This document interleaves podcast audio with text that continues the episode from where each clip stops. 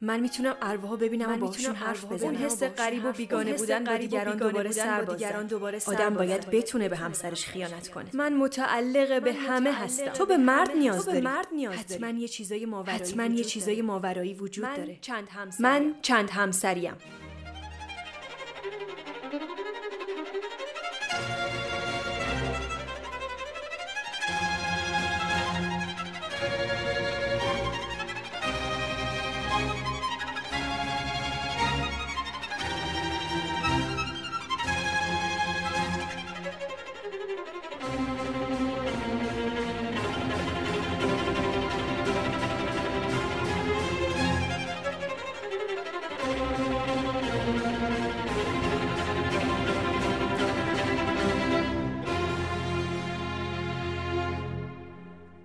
به اپیزود دوم از فصل دوم دارکس خوش اومدید. این فصل متعلق به کارل گوستاو یونگه. در اپیزود قبل از خاطرات دوران کودکی و نوجوانیش تا زمانی که وارد دانشگاه میشه حرف زدیم. امیدوارم تا حدودی با شخصیتی که به تصویر کشیدم و جهانبینی این کودک آشنا شده باشید.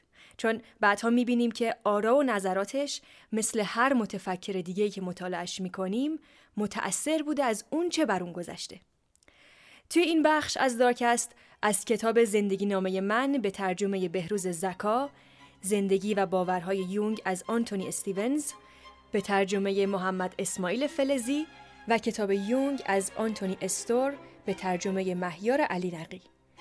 از اینا استفاده کردم. این وسط هم جسته و گریخته از یه سری مقالات و مستندها و وبسایت هایی بهره بردم چون تعدادشون یکم پراکنده است خستتون نمی‌کنم.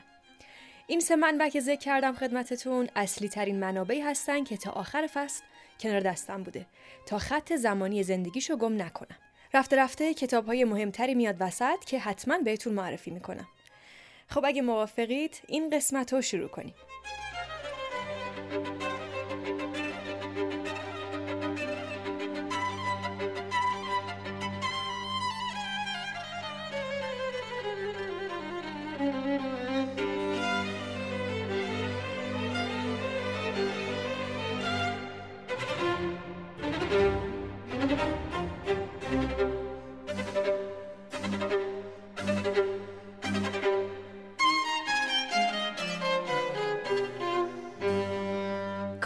روز توی اتاق نشیمن خونشون نشسته بود و داشت کتابای دانشگاهش رو مطالعه می‌کرد.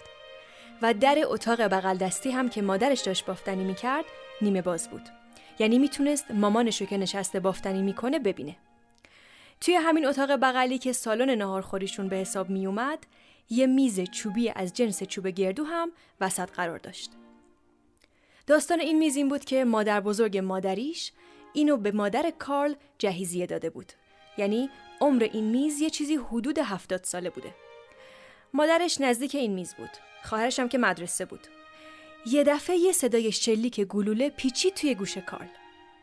بلا فاصله از جاش پرید و با عجله خودش رسون به اتاقی که صدای شلیک ازش بیرون اومده بود. یعنی همون اتاق نهارخوری. وقتی رسید اونجا دید مامانش بافتنی از دستش افتاده و خشکش زده و کارلو که دید به لکنت افتاد و به میز چوبی اشاره کرد. این میز یه دفعه بعد از هفتاد سال توی هوای خیلی خشک از وسط جر خورده بود. به دو نیم مساوی تقسیم شده بود. این میز نه هیچ وقت در معرض رطوبت بالای تابستون بوده نه هوای سرد و خشک زمستون کنار بخاری. نه وزن و بار سنگینی روش بوده. خب به لحاظ فیزیکی هرچی که کارل بررسیش کرد تقریبا احتمالش خیلی ضعیف بود که این اتفاق بیفته. یه دفعه مادرش با شخصیت دوش به کارل گفت این اتفاق حتما گواه وجود یه چیز ماوراییه. خب کارل تو این موقعیت خیلی دوست داشت که جواب مادرش رو بده اما زبونش بند اومده بود. چند هفته بعد دوباره این اتفاق برای گنجینه چوبی بالای تاخچه اتاقش هم رخ داد.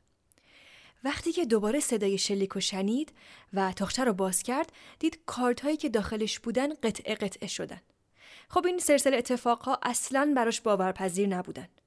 شبیه این بود که بهش بگن رودخونه راین مسیرش برعکس شده. از امروز اینوری حرکت می‌کنه. همه توجیه منطقی براش رد شده بود. خب علت چی بود؟ چند هفته بعد خبر رسید که یه سری از اقوامشون اخیرا واسه تفریح و سرگرمی دارن احضار روح می‌کنن. و برای این کارم یه نفر رو آوردن به عنوان میانجی یا به اصطلاح همون مدیوم. این دختر نامش هلن بود. و دختر خاله کارل محسوب می‌شد. حدود 15 16 سالم سنش بود و یه روز از کارل می‌خوان که به این مجلس بیاد و این دختر رو از نزدیک مشاهده و مطالعه کنه. چون می‌گفتن هلن می‌تونه حالتهای خواب و بیاره توی بیداریش و شخصیت های روحی افرادی که فوت کردن و بیاره توی بدنش. به خودش فکر کرد شاید این اتفاقای پشت سر هم و عجیب که داره توی خونشون رخ میده ربطی به این جلسات احسار روح فامیلاشون داشته باشه. پس واسه اینکه سر از کارشون در بیاره تصمیم گرفت توی این جلسات شرکت کنه. وقتی که به این دور همیان رفت کارل دو تا چیز مهم از نظرش گذروند. اول اینکه ارواحی که هلن می‌دید به نظر خودش خیلی واقعی بودن چون به کار می‌گفت من می‌تونم تک تک این ارواح جلوی خودم ببینم لمسشون کنم یا درباره هر چی که دلم بخواد باهاشون حرف بزنم. مثل همین الان که دارم با تو حرف می‌زنم. پس باید واقعی باشن. نکته بعدی این بود که وقتی هلن تو عالم خلصه وارد می‌شد که به اصطلاحا بهش می‌گفتن حالت ترانس یه شخصیت محکم مقتدر متفاوت و گیرا داشت.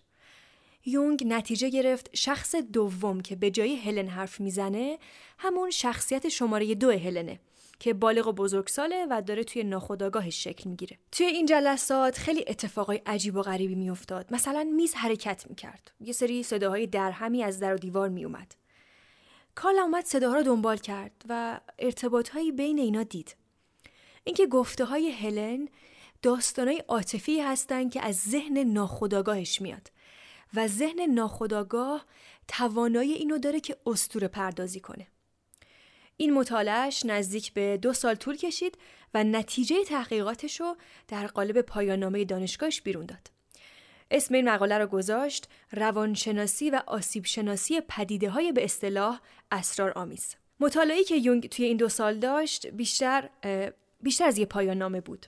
اساسا یه نقطه عطفی بود که اکثر نظرات مهمش رو که توی اپیزودهای آینده میگم و پایگذاری بکنه. مثل عقده ها رویا زمیر نهوشیار جمعی تفرد یک پارچگی راجع به اینا مفصل حرف خواهم زد. ولی بعد از این دو سال تحقیق و مطالعه توی این مجلس احضار روح تونست یه بار مچ هلن رو بگیره. حقه و دوز و کلکش رو کشف کنه. این اتفاق باعث شد که دیگه توی این جلسه ها شرکت نکنه سرنوشت هلن هم به این صورت بود که توی 26 سالگی بر اثر سل فوت کرد و خانوادش گزارش داده بودن که توی سالهای آخر عمرش به فروپاشی رسیده بود. روان گسسته شده بود و یه حالت کودک دو ساله داشته. توی پرانتز فرق روان گسسته رو با روان نژند توضیح میدم چون خیلی باش کار خواهیم داشت. روان گسستگی همون پاره پاره شدن روانه و این پاره هم بخش مهمی از روانن مثل حافظه، هوشیاری، ارتباط با واقعیت اینا زیربنای روانگسستگی هستن. و در واقع زیربنای روانگسستگی از جنس فراره. فرد یه نیازی به فرار کردن داره از مشکلاتش از رنجاش. یا فرد قطع تماس میشه با واقعیت. یا حافظش رو روی هویتی که داره از دست میده از هویتش فرار می‌کنه. مثل اختلال اسکیزوفرنی یا اختلال چند پاره شخصیت. اینا از این دسته هستن ولی روان نجندی یه نوعی دستپاچگیه که هورمونای مغزی درگیر نیست و سلامت عقل می‌تونه توی فرد وجود داشته باشه. مثل اختلال شخصیت خودشیفته. در ادامه میگم که بیمارهای یونگ اغلب روان گسسته بودن ولی فروید روان نجندها رو ویزیت می‌کرد. این تجربه که کارل با هلن داشت افق دیدش رو نسبت به مسائل مختلف باز کرده بود و هر مسئله رو که مشاهده می‌کرد برخوردش با اون مسئله از دید روانشناختی بود. تونسته بود درون انسان یک کشف و شهود عینی پیدا کنه. اون زمان توی محافل پزشکی رشته روان پزشکی یه رشته تحقیر شده محسوب می‌شد و اطلاعات پزشکای اون زمان هم از روانشناسی در حد مردم کوچه و بازار بود. توی دانشگاه هم یه استاد روانپزشکی داشت که انقدر بی سواد بود چنگی به دل کارل نمی‌زد. خلاصه که با کتاب روانپزشکی کرافت ایبینگ آشنا شد. و انقدر این کتاب واسش جذاب بود تصمیمش رو گرفت. تصمیم گرفت علیرغم همه تحقیرهایی که جامعه روانپزشکی می‌شد این رشته رو انتخاب کنه. هیچ کس هم نمی‌تونست از این تصمیم منصرفش کنه. مطالعاتش رو به صورت حرفه‌ای شروع کرد. یونگ قصد داشت بفهمه که ذهن آدم در برخورد با فروپاشی و در هم شکستن ارکان وجودیش چه واکنشی نشون میده. دوستاش وقتی تصمیمش رو فهمیدن یکی یکی ترکش کردن. دوباره برگشت به همون حالت بچگیش که منزوی بود. حتی خودش هم فکرشو نمی‌کرد یه آینده طلایی شغلی مثل طب داخلی و به یه رشته بدون درآمد و آینده رو رها کنه و به هیچ و پوچ دل ببنده. اون هم چی؟ روان پزشکی خودش میگه اون زخم کهنم اون حس غریب و بیگانه بودن با دیگران دوباره سرباز زد. فقط توی این قلم رو بود که علاقه اصلیش یعنی معنویات و علوم تجربی می‌تونستن همدیگر ملاقات کنن. اینجا بود که برخورد طبیعت و روان به شکل واقعیت پیداش می‌شد. البته این افتخارم نصیبش شد که دستیار اوجین بلاور توی بیمارستان روانپزشکی زوریخ بشه. بلاور یکی از روانپزشکایی بود که اسمش به خاطر کاربرد اصطلاح اسکیزوفرنی توی تاریخ ثبت شده. بلاور خیلی زود به استعداد یونگ پی برد و فهمید می‌تونه تو این زمینه رشد کنه. پس دو تا کار باش انجام داد. یکی اینکه کارلو کرد رئیس بخش رواندرمانی دانشگاه زوریخ ولی از اون مهمتر یونگو واداش تا در مورد آزمون تدایی واژگان والتون تحقیق کنه. این تحقیق شروع شهرت یونگ شد. آزمون تدایی واژگان واسه دانشجوی روانشناسی آزمون آشناست. این آزمون این شکلیه که آزمونگر یه فهرست یا لیستی از واژه‌هایی که از قبل آماده کرده رو برای فرد مورد آزمون می‌خونه. آزمودنی هر بار که هر کلمه ای رو میشنوه باید بدون فکر و معطلی هر چیزی به ذهنش میاد و بگه. از زمانی که کلمه توی فهرست خونده میشه تا زمانی که آزمودنی پاسخ میده با واحد ثانیه ثبتش می‌کنن بعدم وقتی که فهرست تموم شد دوباره از اول می‌خونن و از آزمودنی می‌خوان که همون توضیحات رو تکرار کنه. چیزی که یونگ توی این آزمایش فهمید این بود که وقتی یک کلمه واسه آزمودنی ناخوشایند باشه زمان پاسخدهی و واکنشش طولانی تر میشه. مثلا واژه مادر وقتی خونده میشه اغلب آزمودنی ها چند لحظه مکس می‌کردن. خب این تحقیق دستاوردهای جالبی رو به یونگ داد. اسمش سر زبون افتاد. ولی الان مهمه که بریم سراغ زندگی عاطفیش تا دیر نشده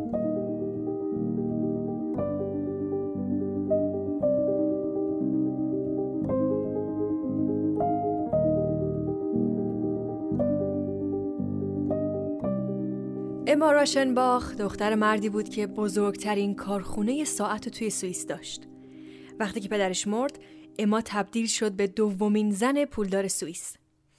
اما وقتی دبیرستانی بود از طریق مامانش با کارل آشنا شده بود و یونگ می‌گفت از همون اول که باش آشنا شدم می‌دونستم که این دختر قرار زن من بشه. هفت سال بعد از آشناییشون وقتی اما 26 ساله میشه با هم ازدواج می‌کنن و در طول ده سال پنج تا فرزند به دنیا میارن. چهار تا دختر و یه پسر. این دو نفر توی سال 1908 یه خونه خیلی زیبای بزرگ و کنار دریاچه کشناخت که خودشون هم طراحی ساختش رو انجام داده بودن می‌سازن و زندگی می‌کنن.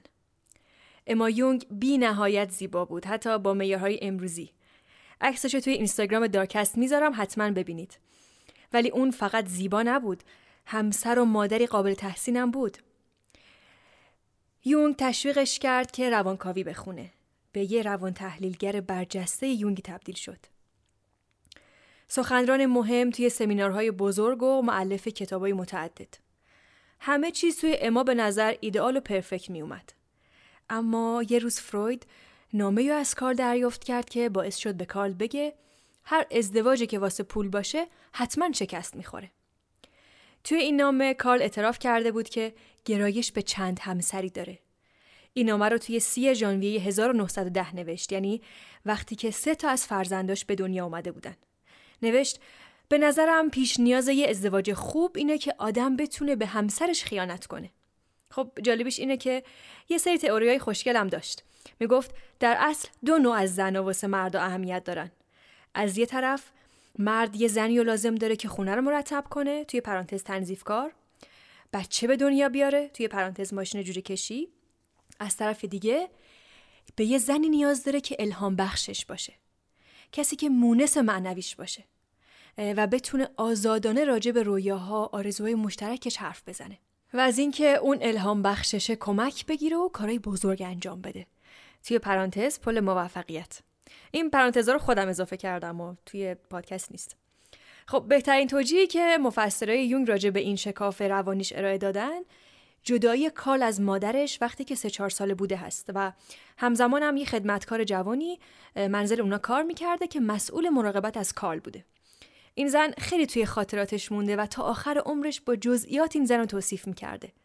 این پرستار موقت اولین تصویرش از مادر کمکی بوده یا همون زن الهام بخشی که قبلتر گفتم. وقتی که به سفر درونیش می‌رفته این زن تسلای خاطرش بوده. یونگ از اما به عنوان همسر راضی بوده ولی دلش می‌خواسته معشوق و مونسی بجز همسرش داشته باشه که باهاش صمیمی بشه ایده هاشو باهاش مطرح کنه. یونگ حداقل دو بار با این موجود اقواگر مواجه شد. اولیش سابینا اشپیل راین بود. سابینا بیماری بود که با یه حالت وخیمی به بیمارستان آورده شده بود و یونگ تونسته بود با متدهای فرویدی سابینا رو درمان کنه. اگه یادتون باشه فیلم دنجرس متد رو معرفی کردم توی فصل قبل. شخصیت سابینا رو خانم کیران نایتلی بازی می‌کنن. این فیلم روی رابطه پنهان این دو نفر بنا شده. سابینا بعد از اینکه معالجه میشه خودش یه روانکاو فرویدی میشه و تألیفات و تحقیقات ارزشمندی رو انجام میده.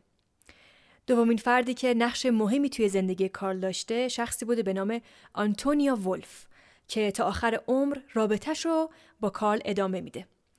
رابطه یونگ با ولف توی سال 1910 استارت می‌خوره و یه سال بعد یونگ کنفرانسی توی انجمن بینالمللی وایمار داشته. دست ولف رو می‌گیره و توی این کنفرانس با ولف ظاهر میشه. رسوایی و حاشیه ها سر زبون افتاد. خبر به گوش اما رسید. دعوا و مشاجرهاشون بالا گرفت. اما خیلی قاطع از کارل خواست که باید رابطهش رو با ولف تموم کنه ولی به نظر پافشاری خیلی سفتی نداشت چون کارل این درخواست رو قبول نکرد و گفت انقدر رابطش با ولف واسش مهمه که بدون اون نمی‌تونه زندگی کنه. به نظر اومد که گزینه طلاقم واسهشون روی میز نیست. اما سازش کرد. پذیرفت که ولف یه بخش جدا نشدنی از زندگیشونه. یونگ گروهی از زنایی که طرفدارش بودن و دور خودش جمع می‌کرد و معرکه می‌گرفت. اصطلاحا به این زنای طرفدارش می‌گفتن کنیزان حرم یونگ. اون زنا رو به خودش می‌برد واسه تحقیق و مطالعه توی زوریخ. این زنا هم به راحتی ازش دل نمیکندن. این تمایلش به چند همسری چند مشوقه‌ای و از جدای مادرش یاد گرفته بود. توی اپیزود قبل گفتم که همیشه می‌گفت به عشق یه زن نمیشه اعتماد کرد. و برای اینکه احساس امنیت کنه همیشه نیاز داشت با چند نفر باشه. که اگه یکی به عشقش خیانت کرد نفر بعدی حاضر و آماده باشه. توی اصطلاح امروز واژه توی آب نمک خوابوندن رو زیاد شنیدید. جالبه که این عدم اطمینان در مورد پدر هم صادقه. یعنی بچه هایی که از طرف پدر هم بیثباتی حضور رو تجربه کردن. نمی‌تونن به پشتوانه یه نفر با یه مشوق زندگی کنن.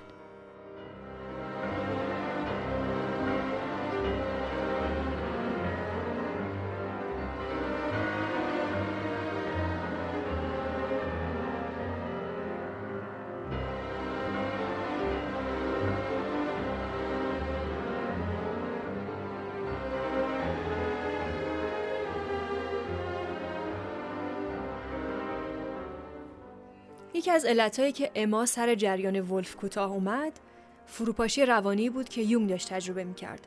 تازه از فروید جدا شده بود و کم کم داشت سلامت عقلش رو از دست می‌داد. از نظر یونگ دوستی که با فروید داشت هم یه جنبه شخصی بود و هم حرفه‌ای. یونگ فروید رو یه مردی می‌دید که خیلی شجاع مقتدره 19 20 سال از خودش بزرگتر و به راحتی می‌تونه جانشین پدرش بشه. پدری که یه مرد ترسو بود یه خدا باور مردد بود و یه ضعیف و نفس. خود یونگ اولین باری که فروید دید بهش گفت بذار دوستیمون پدر و فرزندی باشه. فروید هم که تحت تاثیر انرژی و شور و علاقه و تعهد یونگ قرار گرفته بود لقب فرزند وارث ولی عهد و بهش داد. فروید هم دقیقا به همون اندازه که یونگ به پدر نیاز داشت به یه پسر وفادار نیاز داشت و کسی که بتونه آموزه هاشو بدون کم و کاست روی اصول ادامه بده. به نظر فروید یونگ باید زیر سایه یه مرد باشه که از ترسایی که توی نوجوانیش تجربه کرده عبور کنه. در اصل کمکش کنه مردانگیشو تقویت کنه. ولی همینطور که زمان میگذشت اختلافاشون شروع می‌شد. توی سال 1909 یونگ و فروید یه سفر به آمریکا کردن و توی مسیر کارل خوابای واسه فروید تعریف می‌کنه. و ازش می‌خواد که فروید براش این خوابا رو تفسیر کنه. اما فروید متوجه محتوای جدایی خواهی یونگ میشه و این کارو نمی‌کنه. یا توی همین مسیر یه سری اجساد مومیایی شده توی دریاچه در شمال آلمان پیدا میشن که آبای مرداب پوست و موی سر و دباقی شده حفظ کرده بودن. یعنی مومیایی شدن. یونگ خیلی به این اجساد مرده و یکی از چهرهای جسدها خیلی علاقه نشون میده. انقدر راجبش حرف می‌زنه که فروید سنکوب می‌کنه.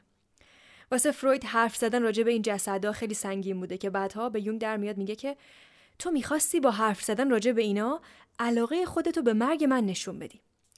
یا اینکه به صورت کلی دو فرض اصلی فروید رو زیر سوال برده بوده و جرأت نداشته راجبش حرف بزنه.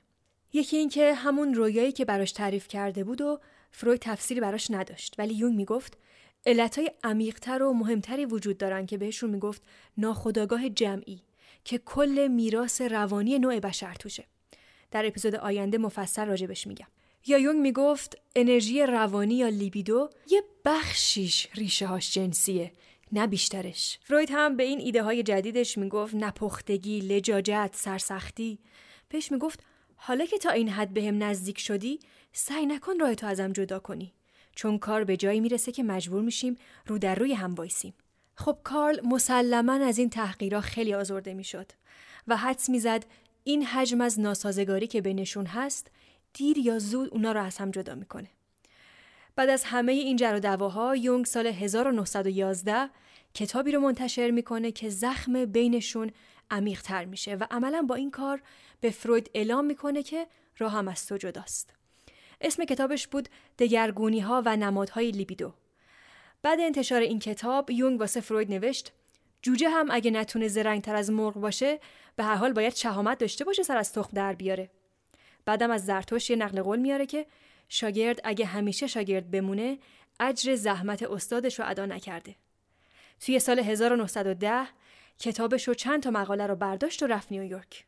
با این بیانیه رفت که اصلا بگه مفهوم لیبیدو خیلی وسیعتر و گسترده تر از چیزی که فروید میگه.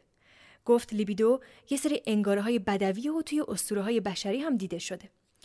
اینجا رسما جدایی جدای طلبی خودش رو جلوی همه بزرگا اعلام کرد. یونگ برخلاف فروید که می‌گفت علاقه کودک به مادرش مظهر تمایلش به رابطه نامشروعه می‌گفت دقیقا به خاطر اینه که مادر سرچشمه عشق مراقبه پر از محبته و عقده اودیپ هم اتفاقا برعکس فروید یه پدیده نیست که جهان شمول باشه اینکه حالا چند تا اسطوره اودیپی داریم به این معنا نیست که همه بچه ها و فرهنگ ها اینطورین توی فصل اول مفصل اینو توضیح دادم همه این صحبت ها و نظرها جنگ بین این دو نفر آتیشی کرد 1913 کاملا رابطهشون قطع شد یونگ اولین کاری که کردیم بود که از ریاست انجمن روانکاوی و کرسی استادیش روی دانشگاه زوریخ استفاده داد. کارل یک بار دیگه کاملا مستقل شد. اینکه این دوتا چجوری رابطهشون رو تموم کردن یه نمود واضحی از شخصیت دوتاشون بوده. اول که فروید نسبت به نظریاتش و ایدههاش خیلی متعصب بود. اصلا هیچ شکی توی صحبتاش به خودش راه نمی‌داد و نسبت به هر انتقادی کم تحمل بود. فروید ترکیبی از یه فرد اتو کشیده به شدت منضبط و همزمان هم یه شخصیت خدازار یا مازوخیستی داشت. چون بارا به یون گفته بود که نیاز اصلیش توی زندگی اینه که یه دوست صمیمی و دشمنی که ازش متنفر باشه داشته باشه. و اکثر اوقات هم این دوتا ویژگی رو توی یه نفر پیدا می‌کرد.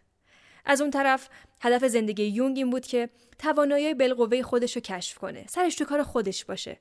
دنبال این بود که بفهمه درکش از حقیقت چیه و در نهایت می‌خواست به یه شخصیت یک پارچه تبدیل بشه. به اصطلاح خودش به تفرد برسه. حالا اگه یونگ دیگه به خود باوری رسیده بود وقتش بود که مسیرش رو از فروید جدا کنه. اصلا دلش نمی‌خواست توی ارکستر سمفونی یه ساز درجه دو بزنه. مثلا دوست داشت پیانو باشه. دوست داشت ارکسترای خودشو داشته باشه. نمی‌دونم فروید چه خاصیتی داشت که رابطش با هر دوستی به هم می‌خورد اون آدم یه اتفاقی واسش میافتاد. ویلهم رایش که روان پریشی گرفت ولی بعد یه مدت خوب شد سیلبرر و تاوسک خودکشی کردن یونگم یه دوره وخیم روحی رو به هم زد که نزدیک به چهار پنج سال خونه نشین شد. پرشون احوال شد. توی همین زمان بود که داستان رمانتیکش با ولف اتفاق افتاده بود. این دوره پریشونی براش یه گنج محسوب می‌شد. بهش گفت دوره رویارویی با ناخداگاه خب اول آگست 1914 هم که جنگ جهانی اول شروع شده بود.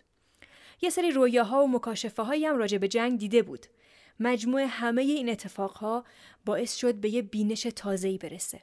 اینکه فروپاشای روانی که تجربه کرده بود علتاش بیرونیان نه الزاما عقده های کودکیش و این پایه ای شد که یه وظیفه مهم واسه خودش تعریف کنه بفهمه تا کجا تجربیاتش با بقیه انسانها شباهت داره و واسه فهمیدنش باید توی روان خودش عمیقتر می‌شد. آدم پوچی مثل من کجا برید که جاش باشه؟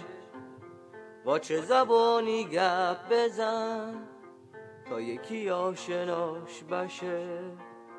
موات از ایجا دور بشم جایی برم که چوکرم غیر از خیال خوب خون چیزی نه هست تو سرم اینکه دقیقا توی این دوره چه اتفاقی برای یونگ افتاده جای ساله ولی فردی به نام هنری النبرگر میگه یونگ به نوعی به بیماری دچار شده بود به نام بیماری خلاق. این بیماری معمولا بعد از یه دوره فعالیت عقلی شدید به وجود میاد. شبیه همون روان گسستگی هست که قبلتر توضیح دادم. فرد مبتلا فکر می‌کنه دیگه امیدی به نجاتش نیست و راه انزوا رو در پیش می‌گیره و تو خودش فرو میره. این اختلال معمولا 4 5 سالم طول می‌کشه. معمولا خودش خود به خود خوب میشه. بعدی که خوب میشه یه تحول ناگهانی یا سرخوشی شیداگونهی به فرد دست میده. این فرد فکر می‌کنه که به حقایق مهمی از جهان رسیده و وظیفش اینه که جهان رو از این دستاورداش آگاه کنه. مثلا یونگ میگه وقتی تو این حالت انزوا و در خود فرو رفتگیم بودم یه تصاویری می‌دیدم که احساس می‌کردم به جز خودم به بقیه هم مربوطه. اینجا بود که فهمیدم من فقط به خودم تعلق ندارم. و حق نداشتم فقط به خودم فکر کنم. عموم جامعه مردم به من نیاز داشتن. از همون موقع من زندگیمو به کلی صرف خدمت به مردم کردم. خدمت به روان مردم. هم از این کار خوشم میومد هم ازش متنفر بودم. ولی این کار بزرگترین سرمایه زندگیم بود. یه سری هنرمندا و نویسنده هم از این بیماری خلاق رنج می بردن مثل نیچه، ونگوگ، فخنر، خود فروید بعد مرگ باباش. به صورت جمعبندی بحران معرفت شناختی بود. خب این اپیزود تمام شد. در اپیزود بعد این رویاروییش رو با ناخداگاه مورد بررسی قرار میدم. ببینیم توی این بیماری خلاقش به چه دستاوردهایی رسیده. از ناخودآگاه فردی و جمعی صحبت می کنم و یه مقدار به اندازه حوصله پادکست اسطوره شناسی رو هم تزریق می کنم. به امید شنیدن تا هفته بعد. بدرود.